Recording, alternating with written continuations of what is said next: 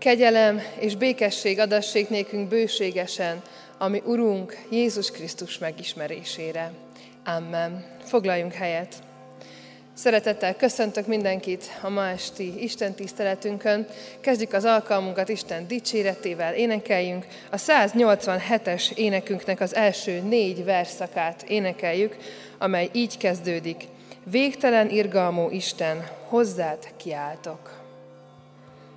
Amen.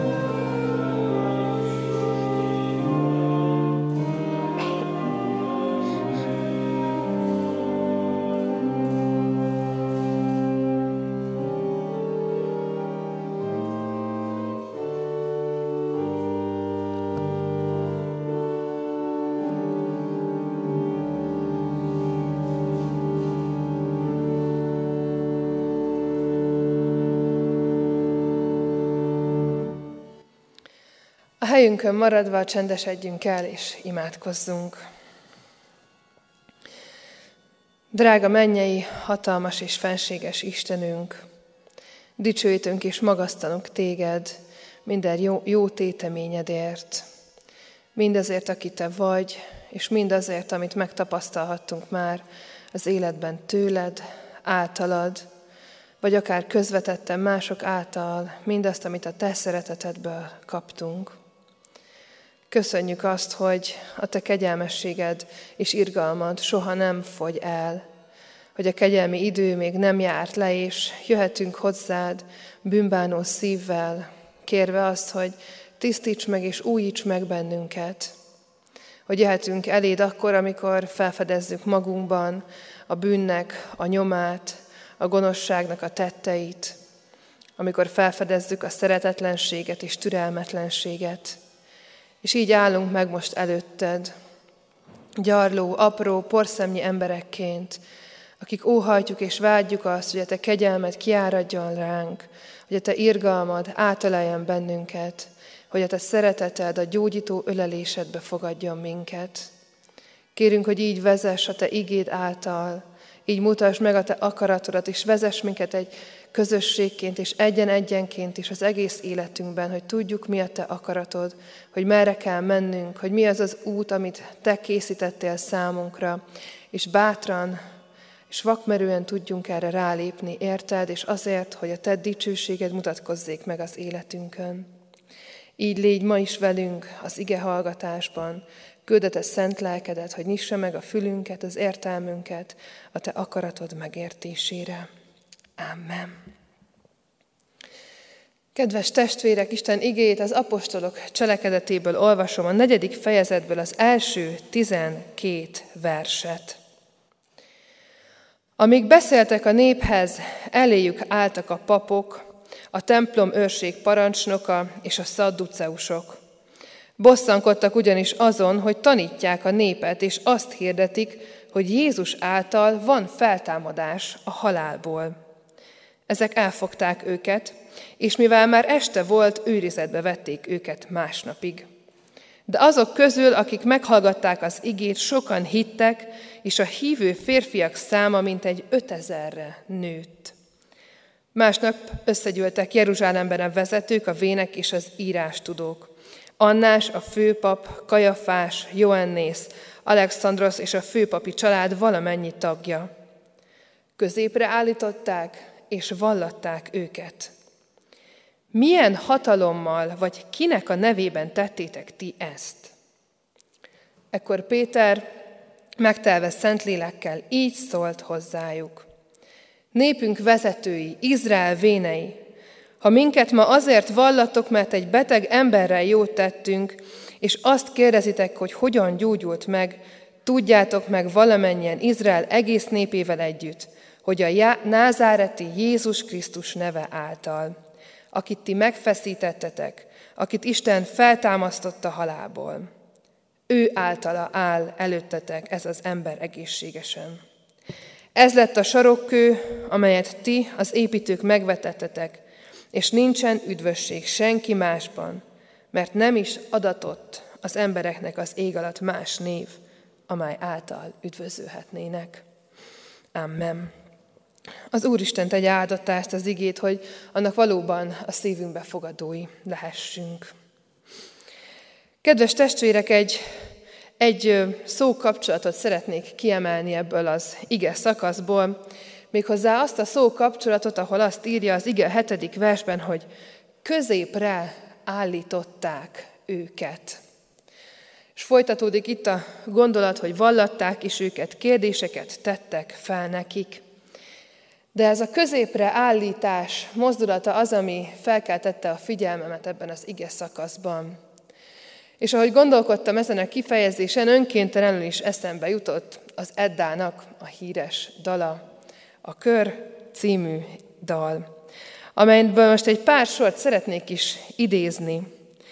Ugye úgy szól ez az ének, a kör közepén állok, körbevesznek jó barátok, körbevesznek jó barátok és rosszak. A kör közepén állok, így könnyen eltaláltok, így könnyen eltaláltok rosszak. Ha egyszer odébb állok, a kör közepéből majd hiányzok, és rám többé nem találtok rosszak. A kör közepén állni. Mi van a mi életünk közepén? Milyen az, amikor minket középre állítanak? És nagyon sok mindent jelenthet ez a gondolatkör.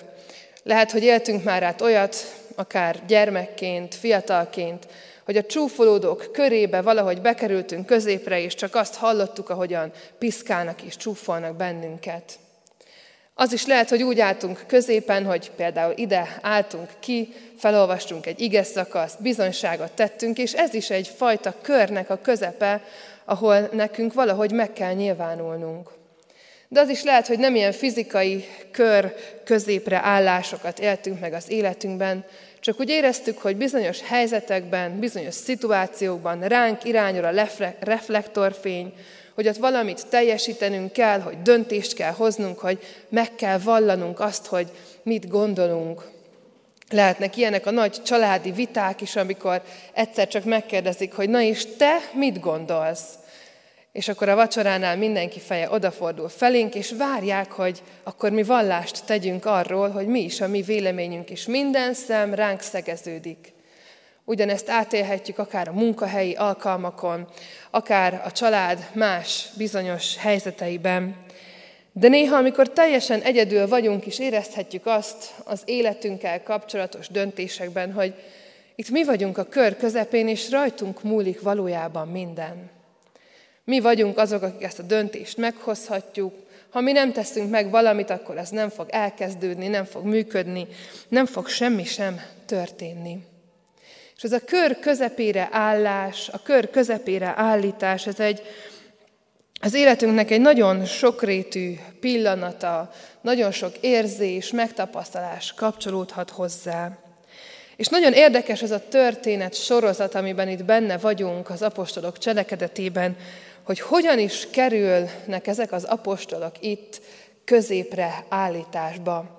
Hogy hogyan jutunk el odáig, hogy rájuk irányul minden reflektor. Ahogyan az apostolok cselekedetét olvassuk itt a negyedik fejezetig, azt látjuk, hogy megalakul az egyház, a Szentlélek kitöltetik, és csupa-csupa fantasztikus, csodálatos és jó dolog történik ezekkel a tanítványokkal. Ott vannak, és Péter apostol a Szentlélektől megtelve a második fejezetben hatalmas beszédet mond, amelyben bizonyságot tesz Jézus feltámadásáról. Három ezer ember tér meg. Majd megválasztják Mátyást, amiről egy héttel ezelőtt gondolkodtunk itt közösen. Az apostoloknak a serege teljes létszában jelen van, csodákat tesznek, embereket gyógyítanak meg, és az történt itt ebben a, a, ennek a történet előzményeképpen, hogy meggyógyítottak egy béna embert, és valahogy most már ez a sok jó dolog, ez a sok csoda felkeltette a figyelmét a város vallásos vezetőinek, mindazoknak, akik nem csatlakoztak az apostoloknak a mozgalmához, mindazoknak, akik Jézus Krisztus életében is Jézus ellen cselekedtek. És eljutottunk egy olyan pontra, ahol, ahol középre állítják őket, ahol pellengérre vannak állítva mind amiatt, amit tesznek. És ebben a történetből, ebből a középre állításból nagyon sok kérdés fakad számunkra is. Például az, hogy mi szeretünk-e a középen állni. Mi az, amiért hajlandóak vagyunk odáig elmenni, hogy minket is így pellengére állítsanak? Hogy hajlandóak vagyunk-e Jézust követni addig, hogy mi is a középre kerüljünk? hogy hajlandóak vagyunk-e követni a parancsokat, hajlandóak vagyunk-e az ő parancsolatai által élni. Mert hogy nagyon nagy rizikó van ebben a középen állásban. És azért is hoztam ide az Eddának a dalát, mert hogy az is ezt fogalmazza meg, hogy amikor középen állunk, akkor nem csak a legjobb barátaink vehetnek bennünket körül, hogy amikor reflektor fénybe kerülünk valami miatt, legyen az jó vagy rossz cselekedet az életünknek a folyása miatt, akkor nem csak a jók vesznek bennünket körül, hanem bizony azok is, akik ártani akarnak nekünk. Azok is ott állnak, akik utána meg akarnak bennünket büntetni, akik utána, akiknek a célpontjai leszünk. És nagyon nagy kérdése az életünknek az, hogy a hitünk miatt állunk-e valahol, valamilyen területen az életünkben, a középen, hogy hajlandóak vagyunk-e egyáltalán odáig eljutni az életünkben, a Jézus követésünkben, hogy középre állítsanak bennünket. Hajlandóak vagyunk-e valóban úgy követni Jézust, ahogyan ezek az első apostolok, mind az egyéni életünkben, mind pedig a közösségi életünkben, hiszen itt is egy egész közösségről van szó. Középen állni rizikós, hogyha középen állunk, akkor célpontokká leszünk. Akkor ott vagyunk mi, akiket lehet bántani, akiket lehet piszkálni, akiket kérdőre lehet vonni. Ha középre kerülünk, akkor vallatni lehet bennünket, akkor logikusan, érvekkel bele lehet kötni mindabba, amit tettünk. Fel lehet tenni a kérdéseket, hogy de, de ezt mégis kinek a nevében tetted te, ahogyan itt hangzik is ebben az ige szakaszban. Ha középre kerülünk, az sérüléssel, bántott, bántottsággal, megtörtséggel járhat, mert ott kiszolgáltatott, kiszolgáltott, szóval kiszolgáltatottá válunk.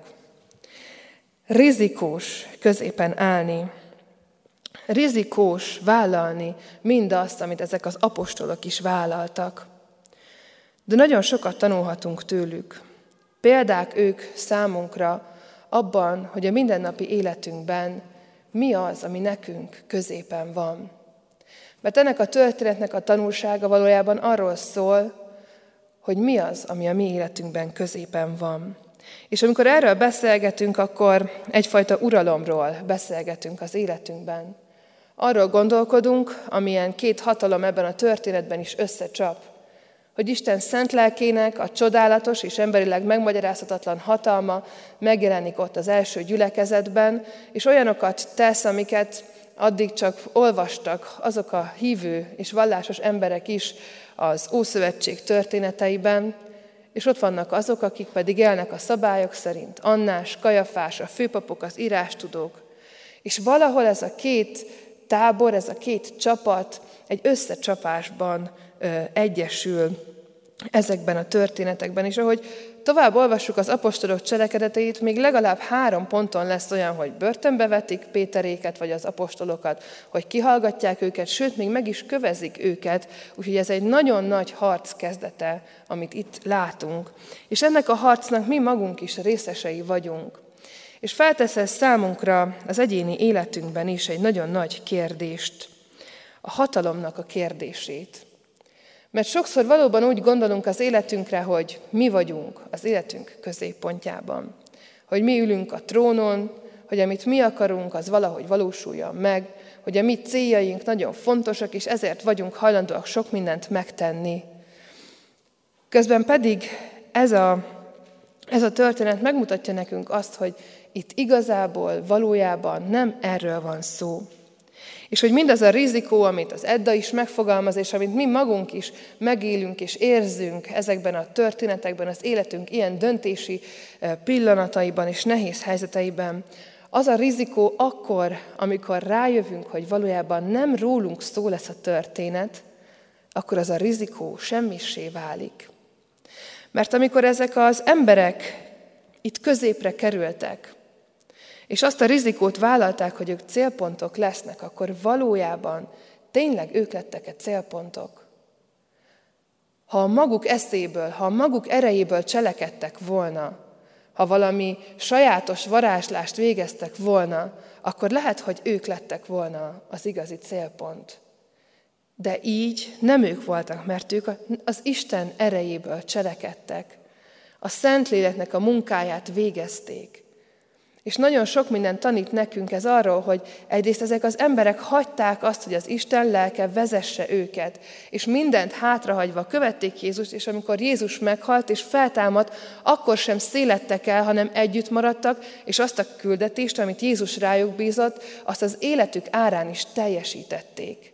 És nem azon gondolkodtak, hogy most akkor visszamenjek a családomhoz, vagy kezdjek valamilyen új üzletbe, vagy folytassam az ács vagy a halász munkámat, hanem azt, amit a Szentlélek rájuk bízott, azt, azt mindenen keresztül akarták vinni. És olyan helyekre jutottak el, és olyan munkát végeztek, ami emberi erővel lehetetlen.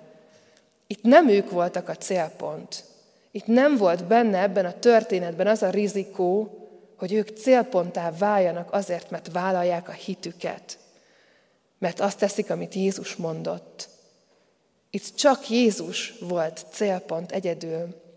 És ezért is tesz utána arról bizonyságot Péter, hogy mindezt nem ők végezték el, nem Péternek a nevéért gyógyultak meg azok az emberek, nem Péter nevére tért meg ott még kétezer férfi, és ki tudja hány nő és gyermek, hanem Jézus Krisztusnak a hatalmas nevére, akiben van feltámadás és élet, és aki egy teljesen új életet tud nekünk hozni.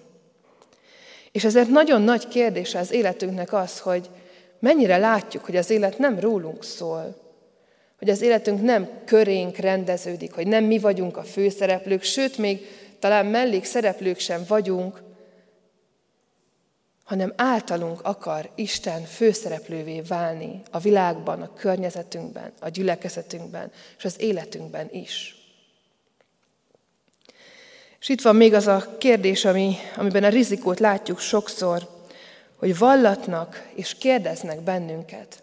Azt mondja itt az írás, hogy a középre állították őket, és vallatták őket.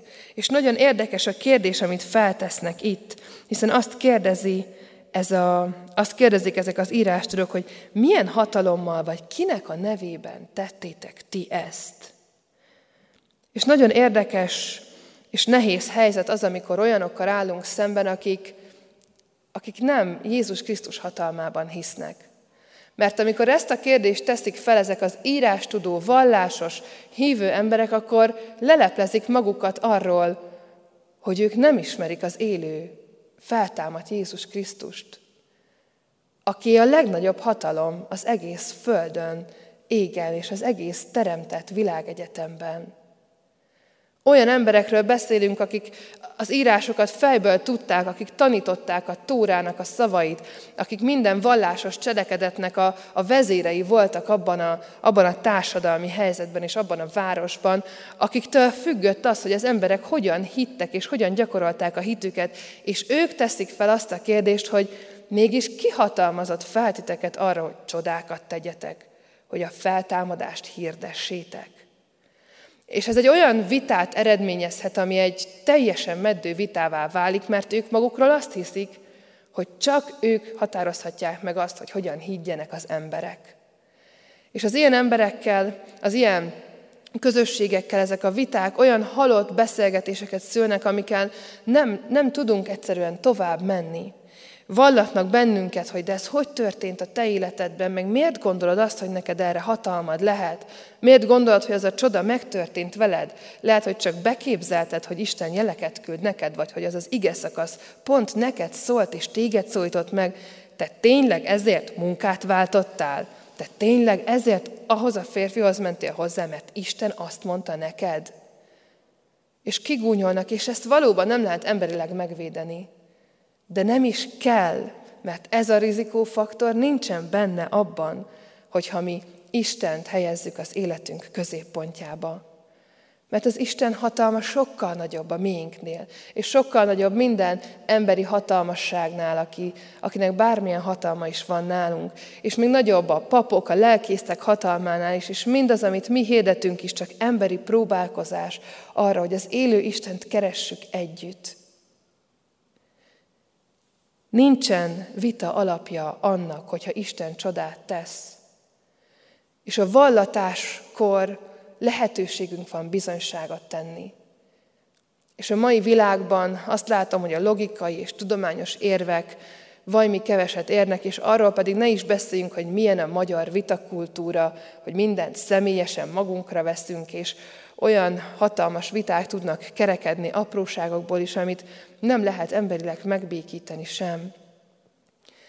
Itt a személyes kapcsolatokban, amikor vallatnak minket, akkor személyesen tudunk bizonyságot tenni arról, hogy velünk személyesen mit tett Isten. És nem kell hozzá teológiai tudás. Nem kell tudni megmagyarázni, hogy hogy volt az a vörös-tenger szétválasztása, nem kell tudni megmagyarázni, hogy hogy történt a feltámadás, hogy vajon igaz volt-e.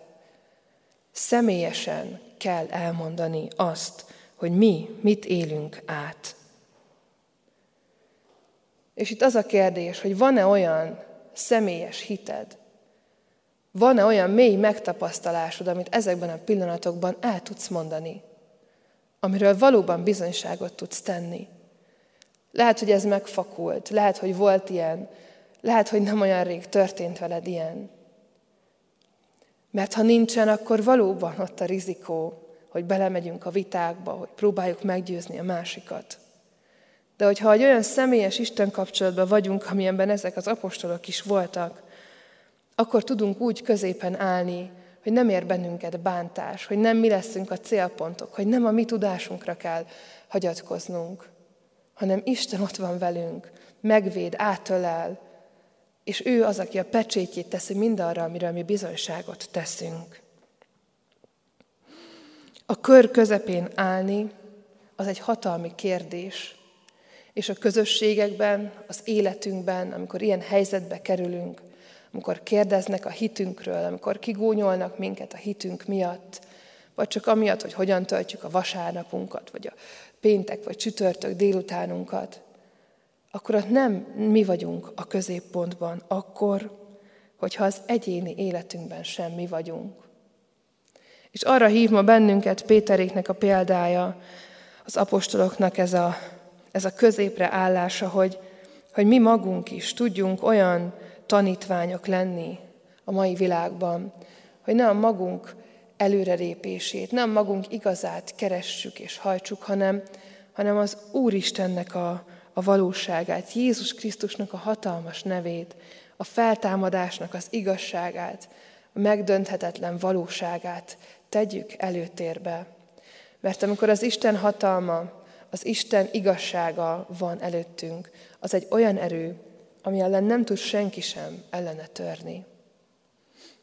Ezt zárjuk a szívünkbe. Ez legyen a mi életünknek a középpontjában, mert akkor nem lesz rizikós a kör közepén állni, mert az Isten ott lesz velünk a Szent Lelke által, megvéd bennünket és bizonyságot tesz mindarról, amit mi magunk is megtapasztaltunk vele. Amen. Imádkozzunk!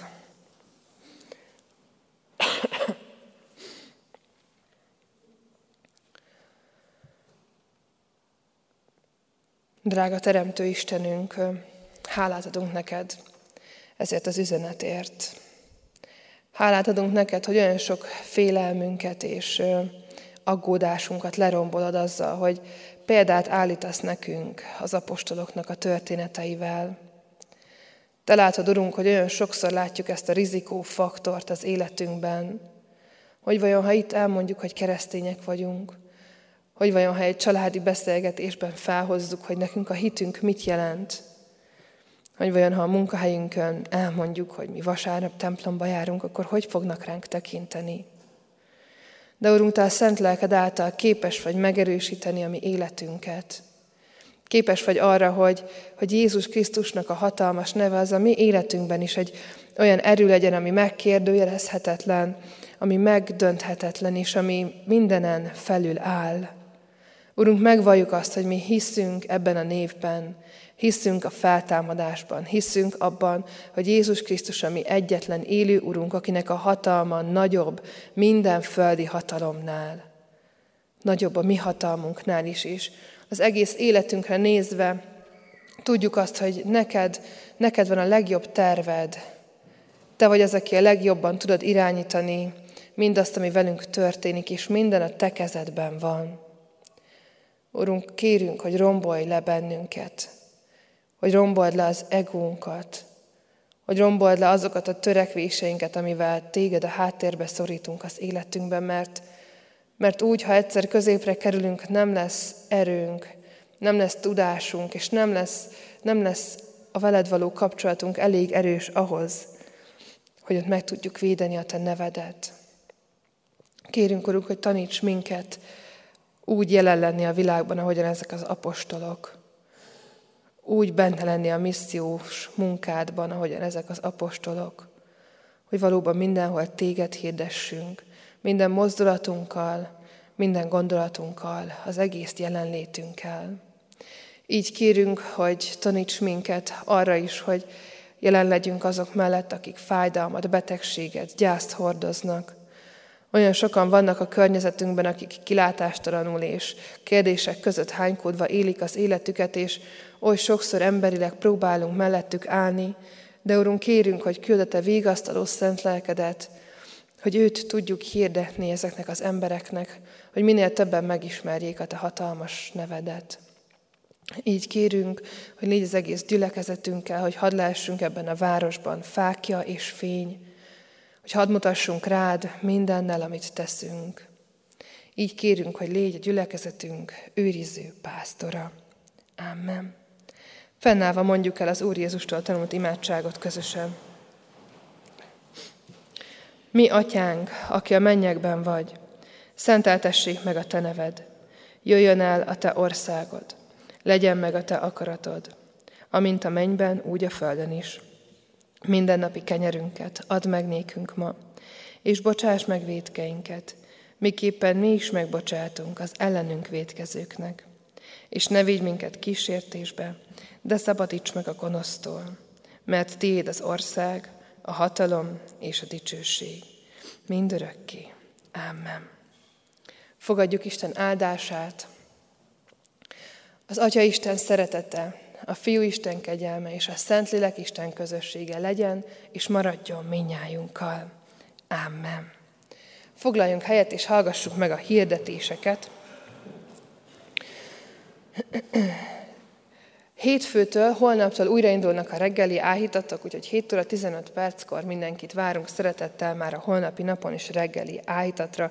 Ezek az áhítatok hétköznaponként vannak, minden reggel hétfőtől péntekig.